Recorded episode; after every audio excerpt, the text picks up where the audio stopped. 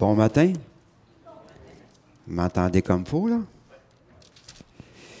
Avant de commencer, on va prier.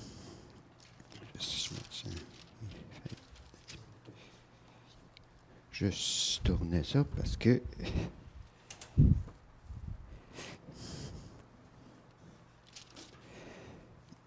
On va prier. Eh bien, Père éternel, on te loue pour euh, ce temps qu'on a ce matin de passer ensemble, Seigneur, euh, cette matinée. Et combien, Seigneur, on est euh, reconnaissant pour ce privilège qu'on a de pouvoir venir devant toi, te louer, te célébrer. Et, Seigneur, chanter tes louanges aussi, Seigneur mon Dieu. Seigneur, je te demande de me diriger ce matin dans ta parole, de me donner un cœur rempli de ton esprit, Seigneur mon Dieu. Donne-nous aussi des cœurs bien disposés à entendre, à écouter. Seigneur, tu nous as écrit ces choses pour notre enseignement, pour notre encouragement, pour nous montrer combien tu prends soin de nous et que tu nous diriges, Seigneur, tout au long de notre vie. Et Seigneur, combien on te loue pour cette parole que tu nous as laissée. Oui, Seigneur, dirige-nous, remplis nos cœurs de ton esprit, de tes pensées, et donne-nous d'être des modèles et des témoins, Seigneur, que nous t'appartenons. Et Seigneur, c'est en ton nom que je te prie. Amen. Euh, la dernière fois que j'ai prêché, tu peux-tu baisser le son un peu, euh, Guillaume? Il me semble que c'est, euh, ça résonne en avant. La dernière fois que j'ai prêché, c'est, je parle surtout depuis quelque temps des, des offenses euh, des blessures euh, qu'on a subies au cours de notre vie, au cours de, notre vie euh, de, non-croyants dans les gens dans le monde. On est blessés, on a, beaucoup de gens sont blessés. Et dans nos églises aussi, beaucoup de gens sont blessés. Et on ne sait pas trop, on pense, on n'en partage pas souvent l'idée parce qu'on on pense qu'on est seul au monde, on pense qu'on a été seul à avoir été blessé ou offensé, mais on peut se consoler parce que chacun de nous, à un moment donné dans notre vie, a été blessé, a été offensé. Que ce soit dans, la vie avant de venir à l'Église, dans la vie dans le passé, en tant dans notre jeunesse, dans n'importe quand, on a été blessé, on a passé par là. Et je peux vous donner encore une nouvelle, on va encore passer par là. Et souvent, on ne sait pas trop comment réagir parce qu'on ne veut pas non plus euh, divulguer tous nos, euh, nos, besoins, nos problèmes à tout le monde. Hein. Il n'y a pas personne qui est à l'abri de ça. Et le Seigneur nous demande dans sa parole de baser euh, notre vie sur le roc. Il parle de le fou a construit sa maison sur le sable, mais nous, en tant que croyants, il dit bâtissez votre maison sur les choses solides, sur le roc, sur la parole de Dieu. Et euh, bien souvent, on construit notre maison sur, le sable. Mais le Seigneur, il dit parce que, mec, la tempête, elle vienne, elle arrive, ben ça va être ébranlé et la maison va être détruite. Mais la tempête, bien souvent, on, construit des choses sur des choses euh, qui, sont du sable. Et il vient des petites tempêtes et on pense qu'on est à l'abri sur les petites tempêtes parce qu'on est construit sur le sable et tout va bien et la maison est belle et on embellit notre maison. Mais quand vient la vraie tempête, quand l'ouragan arrive, bien là, notre maison ne tient pas. Et le Seigneur nous demande de tenir sur le roc, de se tenir sur sa parole sûre, sur ce qu'il nous dit, sur ce qu'il nous enseigne la dernière fois que j'ai emmené un message, ça nous disait que planter dans la maison de l'Éternel, le juste fleurit. Et le fait que le Seigneur nous a choisis, et euh, le Seigneur nous a choisis, il nous a préparé des choses d'avance, il nous a établis. Il nous a placés dans des endroits bien stratégiques que j'aime à dire. Il nous, nous place dans sa cour, dans sa maison, dans son, dans son parvis tiré du psaume 92, à partir du verset 12, ça dit le juste Les justes fleurissent comme le panier, ils croissent comme le cèdre du Liban. Plantés dans la maison du Seigneur, ils fleurissent dans la cour du temple de notre Dieu. Ils sont encore féconds à l'âge des cheveux blancs et ils sont pleins de sève et verdoyants. Dieu nous a placés. Dieu nous a placés à des endroits bien, bien stratégiques, bien, bien spécifiques pour chacun de nous on pense qu'on a été placé, on a de la misère à séparer le hasard de ce que Dieu a fait. Parce que dans notre vieille vie, on pourrait dire, dans le temps qu'on était dans le monde, on, croyait assez au hasard, on dit la, force des choses ou les choses semblables à ça. Mais Dieu a placé les choses. Et même, je crois, moi, que quand on était enfant, quand on est venu au monde, Dieu s'occupait de nous autres pour nous diriger. Ça nous dit qu'avant euh, qu'on venait au monde, avant que le monde fût il nous avait déjà préparé quelque chose. Soit qu'on y croit ou on n'y croit pas. Hein? Moi, je crois que le Seigneur a préparé des choses bien d'avance avant qu'on. exprès pour nous, pour chacun de nous. Il nous installe, il nous prépare, et ça s'appelle le, la cour du, roi, d'une certaine manière. Et dans la cour du roi, bien, le juste fleurit comme un panier. Hein, un panier, c'est majestueux, c'est grandiose, et c'est droit, et c'est beau à regarder, parce que ce n'est pas rien que des petits buissons tout croche. Dieu nous a placés là où nous sommes. Pourquoi? Parce qu'il veut nous raffiner. Il veut nous raffiner à travers les circonstances, à travers les tribulations, à travers les épreuves, à travers toutes les tempêtes de la vie. Il veut, faire, il veut nous faire grandir et nous faire apprendre quelque chose d'extraordinaire, apprendre de dépendre de lui. C'est extraordinaire parce que il ne veut pas qu'on soit des enfants qui sont ballottés ou euh, brassés par toutes sortes d'événements. Il veut qu'on soit ferme dans ce qu'il dit. Et quand on lit la parole de Dieu, il y a plein de promesses pour nous encourager. Dieu, au commencement, à partir du commencement, on voit surtout les. Quand on parle l'Ancien Testament, on, dit, euh, on voit les règles. On dit, ouais, Dieu fait pas ci, fait pas ça. Ça vient plate parce qu'on a l'impression que Dieu fasse rien. Mais si on voit autre chose que ça, on voit que Dieu s'est occupé de tout, de tout son peuple, qui nous donne des exemples pour nous. Il veut qu'on, il veut qu'on voit des choses. Il veut qu'on examine, qu'on étudie et qu'on puisse s'approprier ces choses-là pour vivre en sachant qu'il s'occupe parfaitement de nous. Il veut qu'à travers tout ça, nous raffiner pour que nous maturions à travers la pression, l'adversité et la confrontation. Jean, dans chapitre 15, au verset 16, ça nous dit, Ce n'est pas vous qui m'avez choisi, mais moi je vous ai choisi, et moi je vous ai établi. Plantés dans la maison de l'Éternel, on fleurit, on grandit. On sait que quand on, arrache et on replante constamment, on le fait dans notre jardin. Des fois, on a des plantes qu'on essaie de changer de place. Moi, en tout cas, je fais ça. Des fois, je manque mon coup. À force de les arracher puis de les transplanter, on se rend compte que les plantes, ont de la misère. Hein. On les change de place, on essaie de les booster, de mettre de l'engrais et tout ça, mais à un moment donné, les plantes, ils, faiblissent, ils ne font pas grand-chose de bien intéressant. Mais si on sait que quand on est on est planté et continuellement on change de place. Continuellement, on n'est pas à l'aise, ou on veut, on n'est pas d'accord, ou on veut changer de place, bien, on ne grandit pas. On reste euh, un peu rabougri, on reste euh, des petits arbustes tout croches qui ne veulent pas grandir. Mais le Seigneur nous a plantés et il veut qu'on fleurisse comme des arbres majestueux. Nous savons quand nous plantons, et quand l'arbre que nous avons planté, s'il nous dirait euh, enlève-moi de là parce qu'il y a du mauvais temps, parce que j'aime pas la place que tu m'as mis ou j'aime pas la place que tu m'as plantée, j'aime pas les intempéries, il fait trop chaud, il fait trop froid. Mais le jardinier, il, lui dirait, j'ai choisi cette place-là exprès pour toi. Puis il y a une bonne raison pour ça. C'est qu'à travers la tempête, la chaleur et le froid, à travers les circonstances difficiles, bien que tu aies des racines de plus en plus profondes et de plus en plus tournées vers le Seigneur et plantées dans les voies de l'Éternel. L'adversité et la confrontation à laquelle nous faisons face, les offenses, les blessures auxquelles nous sommes confrontés ou nous faisons face, ils ont une raison pour nous permettre de pouvoir s'approfondir de plus en plus dans les racines de la parole de Dieu et dans l'Esprit de Dieu plus tard sera une grande source, une grande source de stabilité. Je vous ai choisi, je vous ai établi.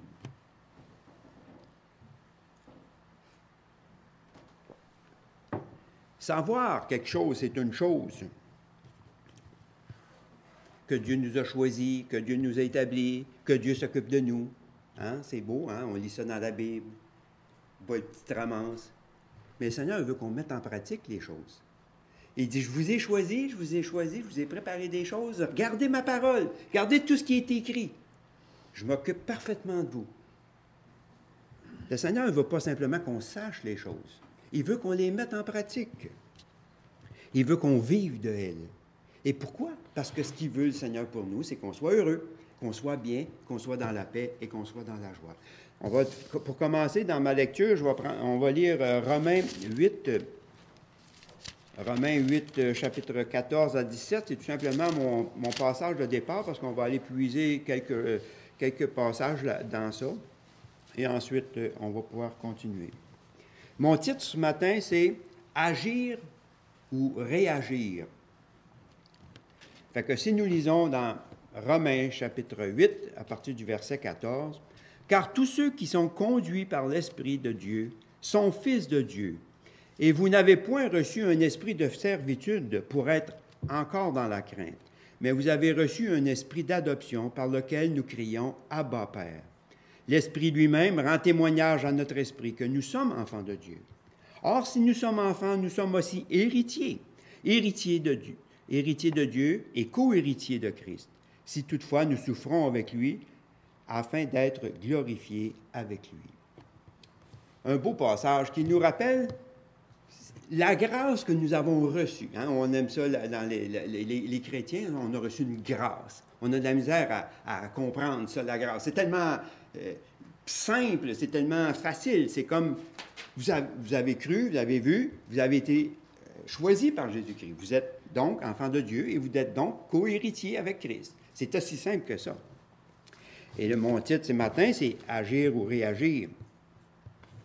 Et souvent, on se pose la question, euh, le Seigneur m'a envoyé ici, dans une église, dans un ministère, dans d'autres dans d'autres places. Et on se pose la question, le Seigneur m'a planté ici, euh, et euh, quand devrais-je quitter une église? Hein? Quand devrais-je quitter un ministère dans une église? Et si, en parenthèse, quand on se marie, un homme une femme, c'est un ministère que Dieu nous donne. Et quand on commence à voir un mariage comme un ministère, ça change vraiment toute notre manière de voir le mariage. C'est que le Seigneur nous a donné une responsabilité dans un ministère en tant qu'homme et en tant que femme. quand je dois quitter un ministère ou quand je dois quitter une église. On rentre dans une église, après un certain temps, on, voit souvent dans des églises, on voit souvent dans les couples, on voit souvent dans des nouvelles relations, de nouvelles choses. Et quand on rentre, hein, on dit c'est, c'est comme la lune de miel. Hein? c'est pas pour rien qu'on appelle ça une lune de miel. C'est qu'il y a une bonne raison. C'est que, je dis à, à, ma petite fille, je disais que l'amour rend aveugle. Euh, quand je vais marier Suzanne, ben, j'ai dit j'étais aveugle.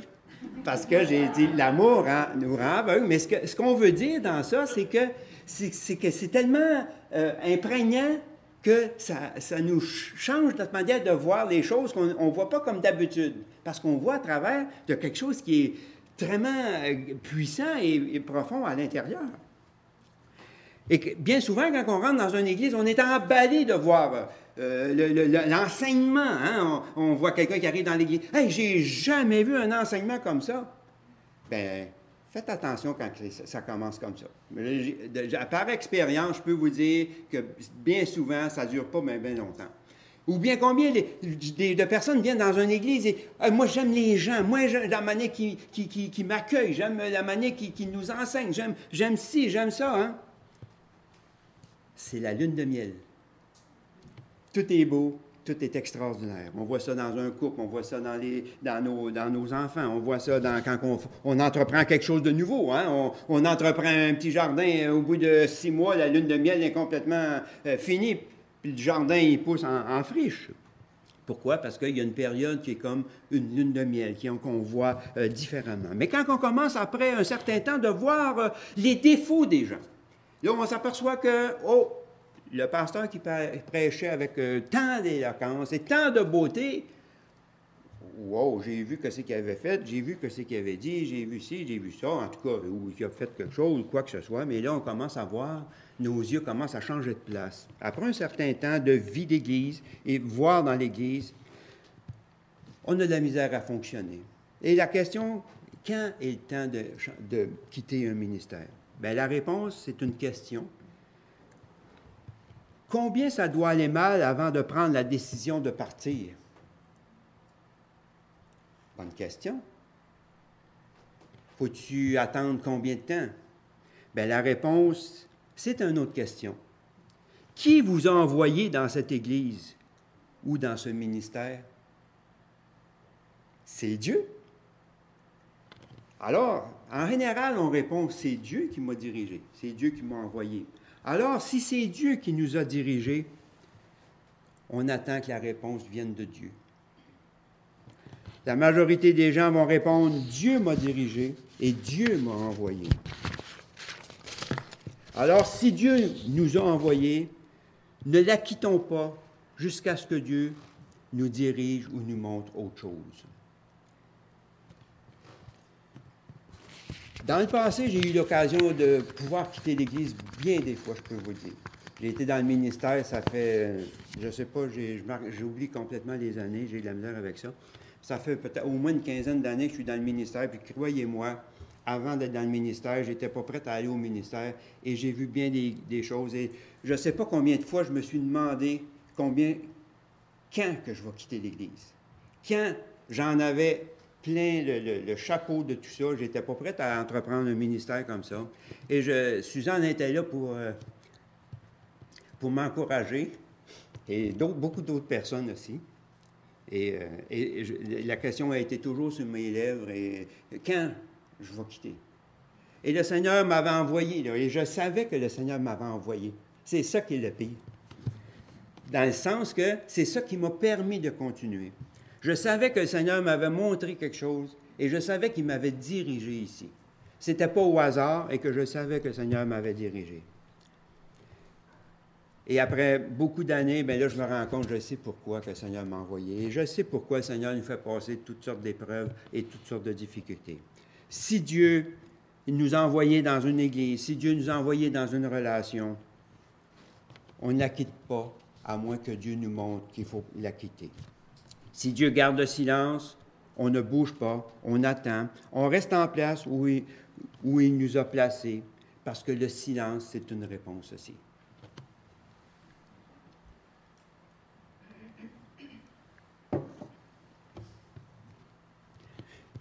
Un exemple qui est, euh, qui est, flagrant, qui est frappant dans ça, c'est un Samuel 13, je n'avais pas besoin de tourner. C'est l'histoire de Saül et Samuel. À un moment donné, euh, Samuel, il va dire à Saül, tu vas aller, aller à Gilgal et tu vas aller affronter les, Philistins et tu vas attendre pendant sept jours.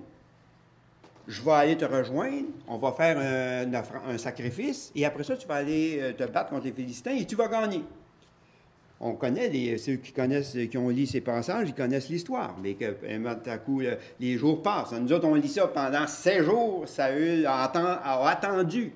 Mais c'est pas de même que ça se passe.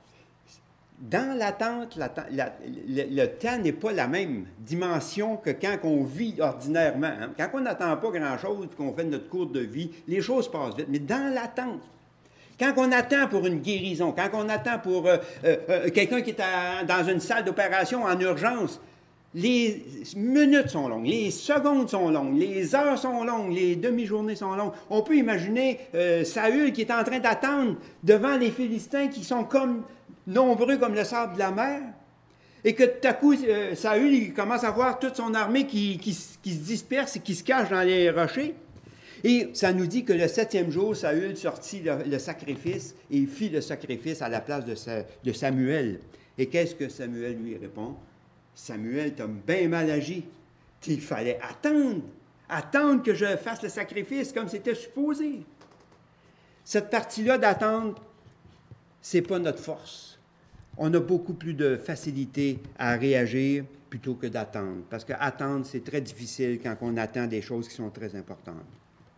Si Dieu garde silence, on attend. Une fois, euh, quand on avait été à Wildwood avec les enfants, euh, on, s'installait sur la plage. C'était tellement grand qu'à tous les 300 pieds, il y a un lifeguard assis sur une chaise. Et tout à coup, on se rend compte qu'on avait perdu euh, notre fille la plus vieille, Linda.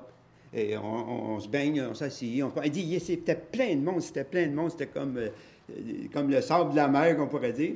Et euh, tout à coup, on se rend compte que Linda n'est pas là. Mais on avait donné des consignes aux enfants. On a dit, si jamais vous vous perdez, s'il arrive quelque chose, regardez le lifeguard est là et on est à 50, 50 pieds du côté euh, où ce qu'on doit être, où ce qu'on on est, placé. Et tout à coup, on s'aperçoit que Linda n'est pas là. Et là, on regarde, et là, on commence à, on s'inquiète tout le temps, hein, quand on perd un de nos enfants, on s'inquiète. Et tout à coup, je commence à penser, j'ai dit, si elle s'est tourner. Si elle, a suivi la consigne qu'on a dit, la dernière consigne qu'on a donnée, attends, près du lifeguard, on va aller te chercher. Sauf qu'avec les vagues, elle avait dévié d'un lifeguard de 300 pieds. Elle était exactement à la place qu'il fallait, sauf 300 pieds plus long. Enfin, j'ai dit, on a dit en, nous autres, on dit, moi, la conclusion, c'est qu'elle a gardé des consignes et elle a tout simplement dévié d'un lifeguard, mais aller voir à l'autre lifeguard. Et justement, elle était là, puis elle, nous cherchait la même affaire. Mais ce que je veux dire dans tout ça, c'est que la dernière consigne, c'est la celle qu'on doit suivre.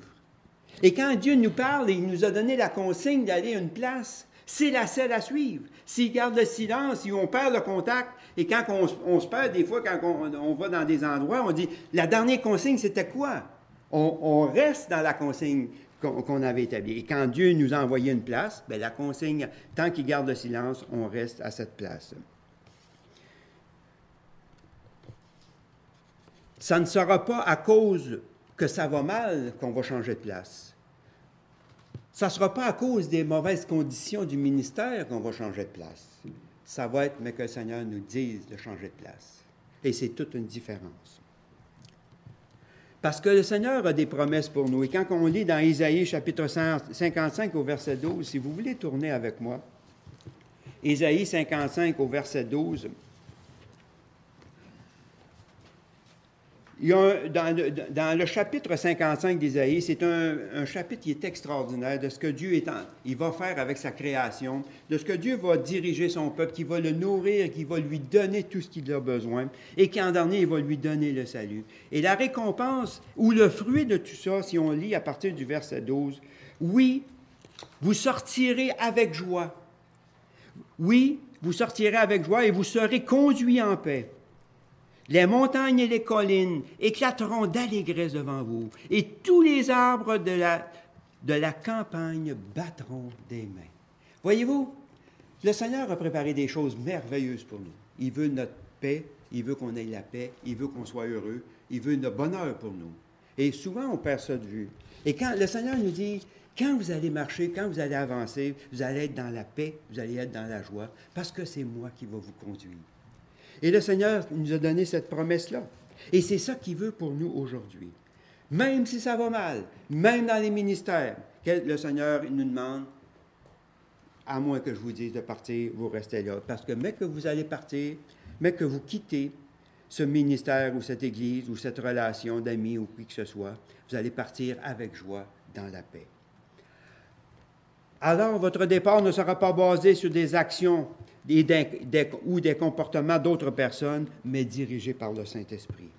Quitter un ministère ne sera pas basé sur comment vont mal les choses.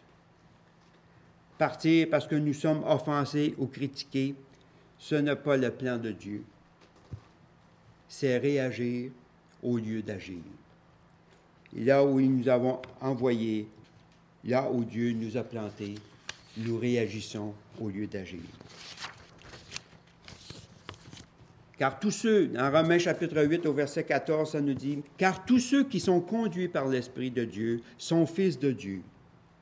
Il n'est pas dit que tous ceux qui réagissent aux situations sont fils de Dieu, mais tous ceux qui sont conduits. Le Seigneur nous conduit, le Seigneur nous dirige et le Seigneur nous enseigne et nous prend soin de nous. Dans mon deuxième point, ce que j'avais à apporter, c'est dans le Nouveau Testament, il y a le mot fils vient de deux mots grecs différents.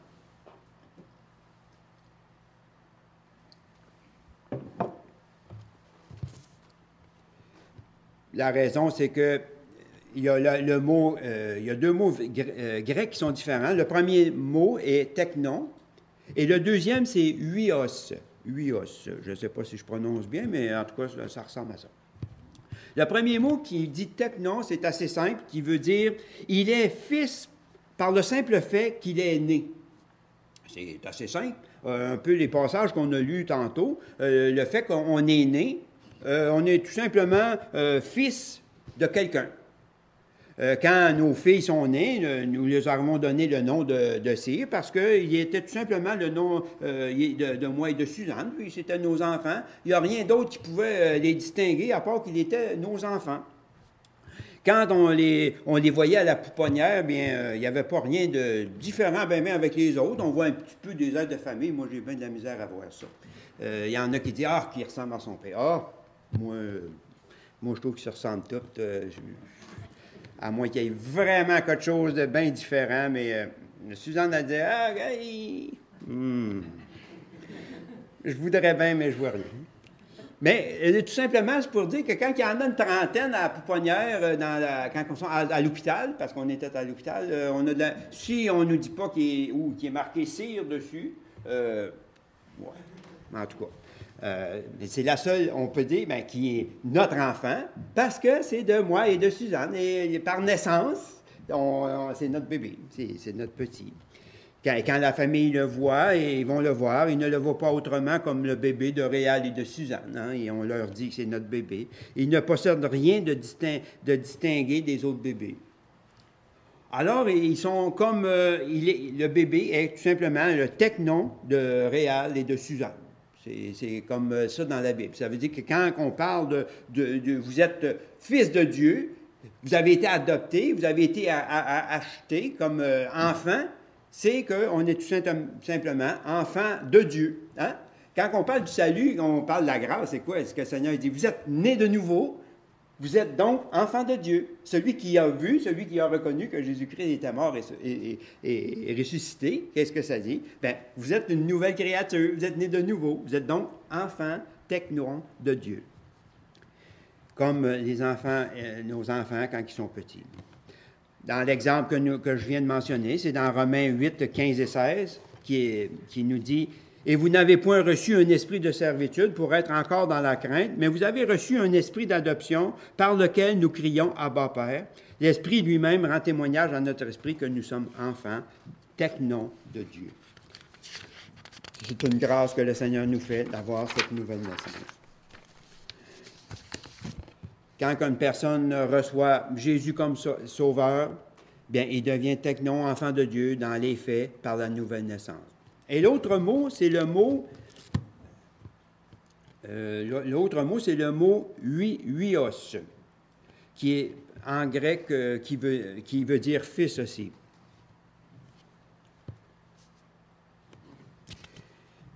La plupart du temps, ce mot est utilisé dans le Nouveau Testament pour décrire quelqu'un qui est identifié comme un fils, qui démontre le caractère ou qui est caractérisé par ses parents.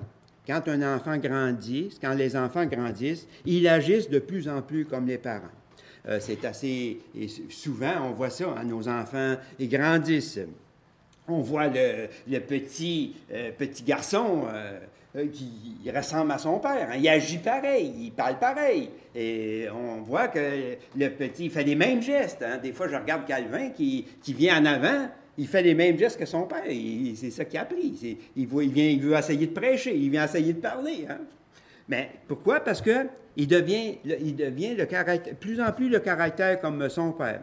Il utilise les mêmes mots, il fait les mêmes gestes, il marche pareil, il se tient pareil. De même pour les filles avec, les filles avec leur mère. C'est là que je trouve que l'importance, qu'on voit comment l'importance d'enseigner nos enfants de voir pas simplement des paroles, mais de voir les gestes qu'on fait dans nos, dans nos foyers. Parce que les enfants voient et agissent comme, réagissent comme, comme les parents, réagissent comme les, papas ou les mamans. L'enseignement, et je trouve qu'on on, devrait avoir une, attention particulière à enseigner nos enfants, de voir ce qu'on dit, qu'est-ce qu'on fait de devant nos enfants. Et souvent, euh, quand les grands-parents viennent, euh, viennent voir nos enfants, ils disent euh, Il est pareil comme, comme toi quand tu étais petit, pareil comme, comme toi quand tu étais petit, ou comme la même chose pour nos filles. Pourquoi? Parce qu'ils sont en train de prendre le caractère des, parents, sont en train d'agir pareil, sont en train de penser un peu pareil, sont en train de, marcher un peu comme les parents. Ils ne ressemblent pas simplement dans les gestes, mais ils ressemblent aussi dans le caractère. Maintenant, on peut reconnaître pas simplement par leur naissance, mais par leur personnalité. On, là, on reconnaît, hey, t'es pareil comme ton père. Comment Suzanne elle me parle de ça des fois, elle dit, tu marches pareil comme ton père, tu tiens pareil comme ton père. En tout cas, c'est, euh, je peux pas nier mon, mon père, on me l'a toujours dit on y ressemble, on fait les mêmes gestes, puis on fait les mêmes choses hein, dans bien des cas. Et même euh, si on ne le dit pas nécessairement, on fait comme nos parents nous ont enseigné. On voit nos mamans euh, qui, à travers les filles, on, voit comment ça se passe. On peut simplement dire que le mot grec technon, qui veut dire qu'un petit bébé qui est immature est devenu un huio, un enfant mature. Voyez-vous. Si nous continuons, si nous relisons dans Romains chapitre 8 au verset 14, ça dit Car tous ceux qui sont conduits par l'Esprit de Dieu sont fils huios de Dieu. Paul nous dit dans 1 Corinthiens chapitre 3 au verset 1, et c'est un reproche positif que je trouve qu'il apporte. Pour moi, frère, il dit ceci, pour moi, frère, ce n'est pas comme à des enfants spirituels que j'ai pu vous parler, mais comme à des hommes charnels, comme à des, comme à des enfants en Christ. Quand Paul apporte ça, ce passage-là, on voit que c'est négatif face aux Corinthiens de ce qu'il leur dit. Mais moi, je trouve que c'est un passage positif parce que ça nous amène à réfléchir sur notre vie et ça nous amène à regarder ce qu'on a appris et comment nous vivons la, parole de Dieu? Le Seigneur nous appelle pas simplement à avoir de la connaissance, mais il nous appelle à marcher selon ce qu'il nous a enseigné. Le, conseil que Paul leur donne, c'est, dans le fond, il est en train de leur dire, euh, vous devriez être euh, des, hommes matures, des femmes matures à marcher en, Jésus-Christ. Quand on a nos enfants qui grandissent, ce qu'on désire pour eux, c'est qu'ils apprennent à marcher, c'est qu'ils apprennent à se débrouiller, pas simplement à se débattre pour survivre. Hein? On voit souvent ça, des gens dans leur vie, je dirais beaucoup de gens se débattent pour survivre. Ils n'apprennent pas à vivre, ils apprennent à, à patauger, à se débattre à travers les problèmes, à travers les difficultés. Pourquoi? Parce qu'ils n'ont pas appris au début à faire face. On voit ça dans le monde qui ne sont pas croyants et combien des gens sont pris avec ça, qui se tiennent sur les psychiatres, les psychologues pour essayer de s'en sortir parce qu'ils n'y arrivent pas à voir. Mais nous, en tant que croyants, on a la source de tout ça. On a la réponse. Le Seigneur nous donne les enseignements pour nous. Il ne veut pas qu'on soit simplement des gens qui survivent en tant que croyants, qu'en tant que chrétiens. Il veut qu'on soit des gens qui, sont victorieux. On veut le meilleur pour nos enfants. Hein? Dans notre vie de tous les jours, à part de, l'Église, qu'est-ce qu'on veut dans, le monde? On veut le meilleur pour eux. On veut qu'ils réussissent. On veut qu'ils manquent de rien. On veut qu'ils soient en bonne santé. On veut tout pour eux. Et je suis toujours étonné que je suis toujours étonné de voir ce qu'on, tellement qu'on fait ces choses pour nos enfants qui réussissent dans le monde. Et combien l'importance de la parole de Dieu et la vérité et tout ça, je suis tellement étonné de voir la négligence qu'on fait à travers l'enseignement de nos enfants dans la famille, dans les maisons, dans nos foyers, qu'on néglige tant d'enseigner nos enfants avec cette, cette parole. Pourtant, on dit la parole, c'est la vérité, c'est la, c'est la, tout. Dans le fond, en tant que croyant, c'est Christ, c'est tout. Le reste, c'est tout comme secondaire. On met tellement d'accent pour que nos enfants réussissent dans le monde et qu'ils manquent de rien. Et combien on néglige la parole de Dieu à enseigner, à éduquer nos enfants à la maison.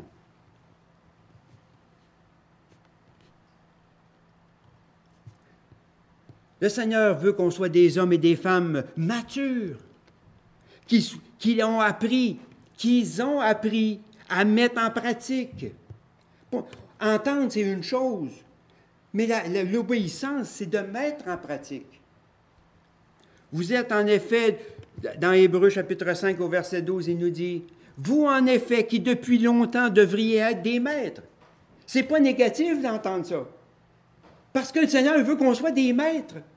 Il ne veut pas qu'on soit baloté, il ne veut pas qu'on soit toujours tiraillé, qu'on se débatte constamment avec la vie. Il veut qu'on vive pleinement les promesses que Dieu nous a faites.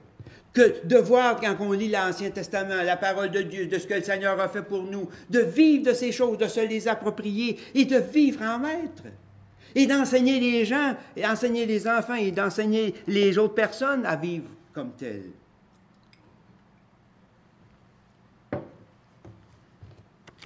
Nous pouvons dire qu'un enfant mature est dirigé par le Saint-Esprit, par l'Esprit de Dieu. Et qu'un enfant immature, au lieu de diriger, réagit. Hein? Combien de fois qu'on a été immature dans notre vie, même si on est chrétien depuis des années, combien de fois qu'on réagit? Hein? On ne se contente pas d'aller voir la parole de ce que Dieu dit, mais on voit un événement de ta coup qui nous surprend, qui nous prend au dépourvu. On ne dit pas qu'est-ce que ça Seigneur dit ou qu'est-ce que j'ai été enseigné dans cette situation, mais on réagit sous la pression. On réagit face à ce qui, ce qui se présente. La connaissance n'est pas la clé. L'obéissance, c'est la clé. La connaissance, c'est d'apprendre, de préparer quelque chose. On prépare nos enfants, on prépare, on enseigne nos enfants. À l'école, on, enseigne nos enfants, on, leur permet, on permet qu'ils enseignent nos enfants. Pourquoi? Parce que l'obéissance, c'est la clé. En tant que croyant, la connaissance est extraordinaire. On doit apprendre à connaître la Bible, la réciter par cœur et tout et tout. Mais en dernier, c'est l'obéissance. L'obéissance, c'est la clé de tout. Quand nos enfants grandissent, leur caractère se développe, ils deviennent de plus en plus matures, plus responsables, on leur fait de plus en plus confiance. Et tout à coup, ils commencent à aller à l'école. On voit que c'est difficile pour les parents de les lâcher de leur queue de chemise. Hein? ils ont de la misère à lâcher le, maman, le papa, parce que là, ils s'en vont dans un monde nouveau. Un monde qui vont être confrontés. Un monde qui vont être exposés. Hein? Là, les choses, ça commence à changer. Là. Là, papa et maman, ils seront plus là alentour de vous autres pour vous surveiller, pour de prendre soin de vous autres, puis s'il y a quelque chose qui ne va pas bien, là, on va vous le tasser, là. Non, maintenant, c'est nouveau. Vous allez commencer à avoir des confrontations, à être exposé à toutes sortes de, mauvaises choses, à toutes sortes d'affaires qui vont se présenter devant vous. Et maintenant, vous allez avoir, mettre en pratique ce que vous avez appris. Hein? C'est, il me semble que c'est le bon sens du bon sens, hein? Mais en tant que parents, on a toujours, on entend des fois nos enfants qui nous rapportent toutes sortes de faits à l'école. Notre première réaction, c'est de prendre le téléphone. Je vais l'appeler, moi, le parent. Hein? On va y aller régler ça pour toi. Hmm? C'est pas ça qu'il faut faire, c'est pas la bonne chose, je l'ai déjà fait. Et je peux vous dire que c'est pas la bonne chose à faire. Parce qu'il faut que nos parents, nos enfants apprennent à, confronter des problèmes. Et à travers les problèmes et les difficultés ou toutes sortes de choses qui vont se passer, qui apprennent à mettre en pratique les conseils des parents et de vivre l'expérience dans la souffrance. Hein? Parce que quand on commence à résister, quand on commence à avoir de l'opposition, quand on commence à prendre position dans la parole de Dieu, ben on est, on persécuté, on est, on blessé, on est offensé et on apprend à vivre dans la souffrance parce que c'est à ça qu'on avoir, va avoir. Combien qu'on voit beaucoup de gens qui vont dans les églises, ils sont toujours en train d'apprendre et n'arrivent jamais à la connaissance de la vérité. Avez-vous déjà lu ce passage? Dans 2 Timothée 3, 7. Ça nous dit, dans les derniers temps, beaucoup de gens beaucoup de gens, ils vont être, là, ils emmènent toutes les critiques, ils emmènent toutes, euh, ils vont être euh, euh, fanfarons, hautains et tout et tout. Et en dernier, ça dit, ils vont toujours chercher à apprendre et n'arriveront jamais à la connaissance de la vérité. C'est quelque chose hein, quand on entend ça. Et combien qu'on voit aujourd'hui des dizaines et des dizaines de personnes qui apprennent dans les églises qui ont écouté des milliers de sermons depuis des années, qui ont lu la parole de Dieu, qui ont fouillé dans la parole de Dieu, sont capables de vous réciter, de vous dire à telle place où ce qu'il est le chapitre que vous, que vous cherchez, sont capables de vous réciter des versets par cœur, des chapitres par cœur. Ils sont toujours en train d'apprendre et ils n'ont pas appris à mettre la vérité en pratique. Et c'est désolant parce qu'ils sont encore avec des couches Croître et grandir, ce n'est pas simplement accepter ce que Dieu dit. Mettre en pratique ce que nous savons, c'est l'obéissance.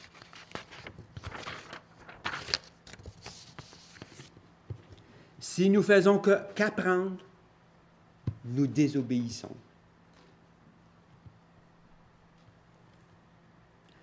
Plein d'exemples dans la Bible qui nous montrent à apprendre, des choses à apprendre c'est vrai qu'il faut tout apprendre.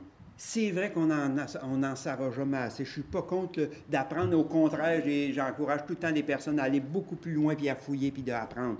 Mais par les exemples de la Bible, d'avoir une vie de maître.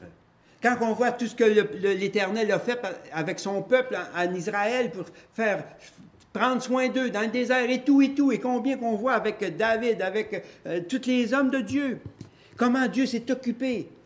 On doit apprendre et ensuite mettre en pratique ce que Dieu dit. Quand il a dit avec David, quand il a dit avec Salomon, qu'est-ce que, j'ai fait avec lui, que j'ai fait avec l'autre.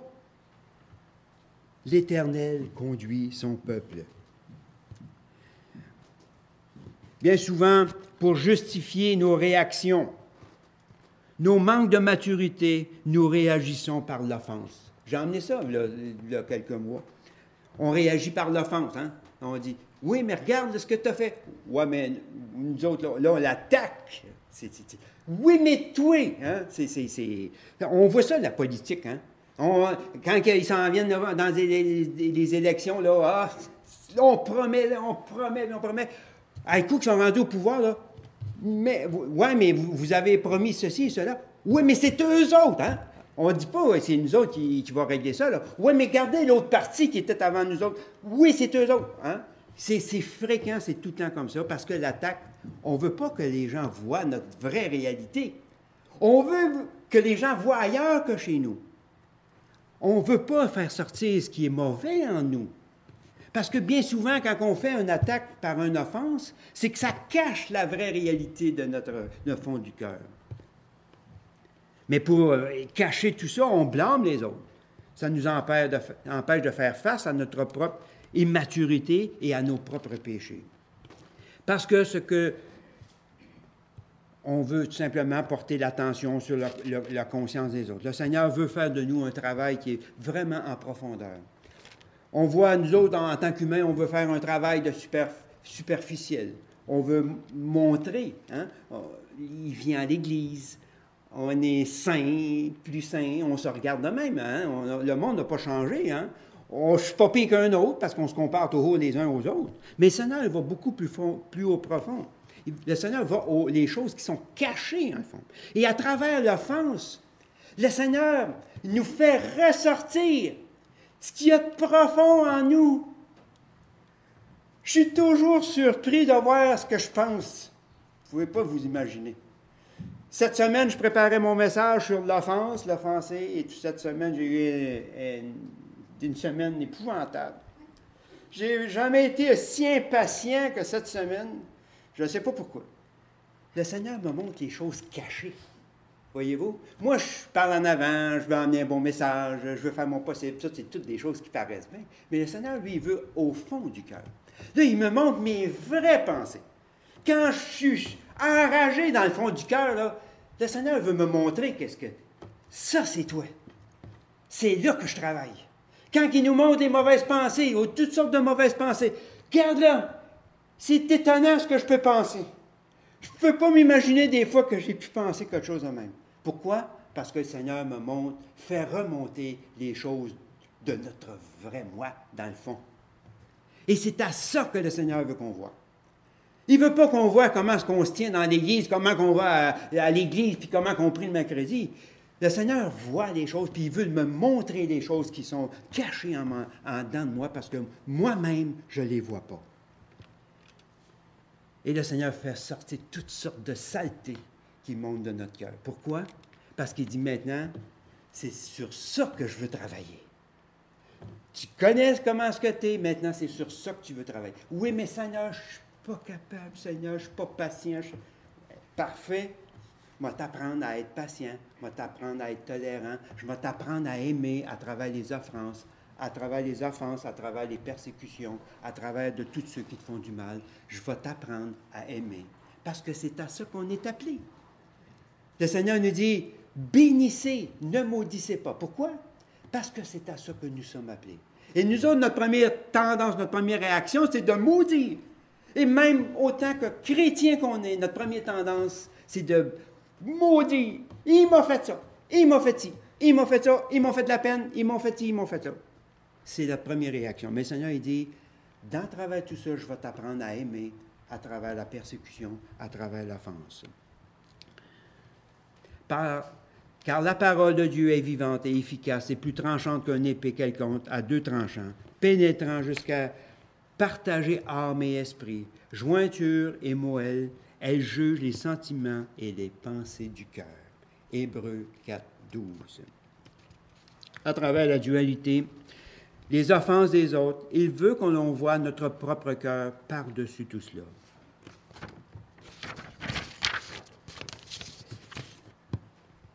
Combien nous entendons de témoignages de personnes qui sont parties, qui sont blessées, qui ont fui des situations et ont été blessées dans des églises, dans des couples, avec des amis, avec des familles, combien d'autres. Et on, en voit encore et on va en voir encore, ça c'est sûr. Mais quand on commence à fuir, on va fuir après ça tout le temps. Parce qu'en général, quand on fuit des situations, le Seigneur, euh, c'est par là qu'il veut qu'on passe. On change d'église, on change de place, on fait la lune de miel, comme j'ai dit tantôt. Là, tout beau, c'est l'église parfaite. Et tout à coup, on voit que la même situation vient et on doit faire face au même problème. D'un autre angle, d'autres personnages, mais on se rend compte qu'il faut passer par là. Et c'est là que le Seigneur veut qu'on passe. Parce qu'il nous montre les choses du fond de notre cœur. Quand on a commencé à fuir, mais on fuit bien souvent tout le temps le reste de notre vie. Et on voit ça souvent. On a des gens qui vont passer leur vie à fuir toutes sortes de choses, toutes sortes de situations. Il y a une histoire que je voulais vous raconter en terminant. C'est l'histoire de. Pas une histoire vraie, mais c'est une histoire pour euh, un peu nous faire réfléchir. C'est l'histoire de la conquête de l'Ouest. Hein. On regardait dans les films de la conquête de l'Ouest et qu'il y avait des gens qui partaient des États-Unis et allaient s'établir dans l'Ouest pour euh, former, euh, faire des nouveaux départs, euh, peut-être avoir une ferme, commencer quelque chose de nouveau. Et il y a une famille qui, qui part de de, l'Est, j'imagine de l'Est des États-Unis, qui s'en va vers l'Ouest. Et la première personne qu'on rencontrait euh, avant de s'installer dans un village, il y avait un, homme âgé qui vivait sur une montagne et c'était le premier qu'on rencontrait. Et l'homme âgé le demande et dit... Euh, euh, les personnes le demandent et disent on veut s'installer ici et qu'est-ce qu'elle a l'air la ville? Ben, l'homme âgé lui dit ben, dites-moi comment était la ville que vous avez quittée? Ah, il dit, la ville qu'on a quittée, là, c'est épouvantable. Les gens sont méchants, durs, euh, grossiers. Ils exploitent les innocents. Ensuite, euh, c'est plein de voleurs, plein de meurtriers. Et l'homme euh, qui était sur la montagne, qui, a entendu cela, ben, il dit, c'est exactement la ville qui est là en bas où c'est que vous voulez vous installer. Ah ben les gens sont tout contents de leur dire, ah ben merci, à, ils disent à cet homme, de les avoir épargnés, de s'installer dans cette ville. Et tout à coup, ils s'en vont, ils, disent on va aller s'installer ailleurs. Mais tout à coup, il y a une autre personne, une autre famille qui s'en vient, qui arrive pour s'installer encore dans cette ville, et ils rencontrent encore le même homme qui était sur la montagne. Il leur dit, euh, il, leur, il demande à cet homme, il dit, euh, qu'est-ce que ça a l'air, euh, la ville où on veut s'installer ici? L'homme, il demande encore une fois, il dit, ben, Comment était la ville que vous avez, où vous devenez? Ah, ils disent, euh, elle était merveilleuse. Des amis chers qu'on est obligé de laisser. Chacun s'occupait du bien des autres. Quelqu'un avait un grand projet, tout le monde se mettait ensemble pour y aider, pour s'encourager. Cela a été très difficile de quitter cette ville et très dur pour nous de la quitter. Mais vu qu'il fallait avancer pour aller euh, continuer pour nos enfants, on a décidé de le faire. Mais l'homme, il a dit, ben, c'est exactement la ville dans laquelle vous voulez vous installer. Fait que l'homme, il a dit, ben, ben les gens ont dit à l'homme, ils ont dit, bien, merci parce que ça nous encourage, on va aller s'installer dans cette ville. Parce que voyez-vous la leçon de ça? Comme on part d'une place, c'est la place qu'on emmène avec. Hein? Ça, c'est la leçon à retirer. On pense que c'est les gens, les événements, mais on emmène la place avec. Si nous avons quitté dans la paix, dans la joie, on continue à marcher dans la paix et dans la joie parce que c'est ça que nous sommes, c'est ça que nous emmenons avec nous. Et si nous avons quitté blessés et offensés, bien, c'est ce qui ressort aussi de notre vie. Puisse le Seigneur nous euh, diriger, nous faire prendre conscience aussi de l'importance de demeurer dans la parole de Dieu. Il nous a choisis, il nous a établis à des endroits pour les autres. Hein? Le Seigneur nous appelle à servir les uns les autres, à, se- à servir, d'aider les gens qui sont blessés et offensés, et pour nous. Parce qu'en retour de notre prix pour avoir consolé, aidé, encouragé, on va être blessé, offensé, maltraité, injurié, et tout ce que vous voulez. Et le Seigneur vous dit, ben, vous ne maudirez pas, vous allez bénir, et c'est à ça que vous êtes appelés. Plus le Seigneur bénit sa parole et nous diriger tout au long de notre vie. Amen.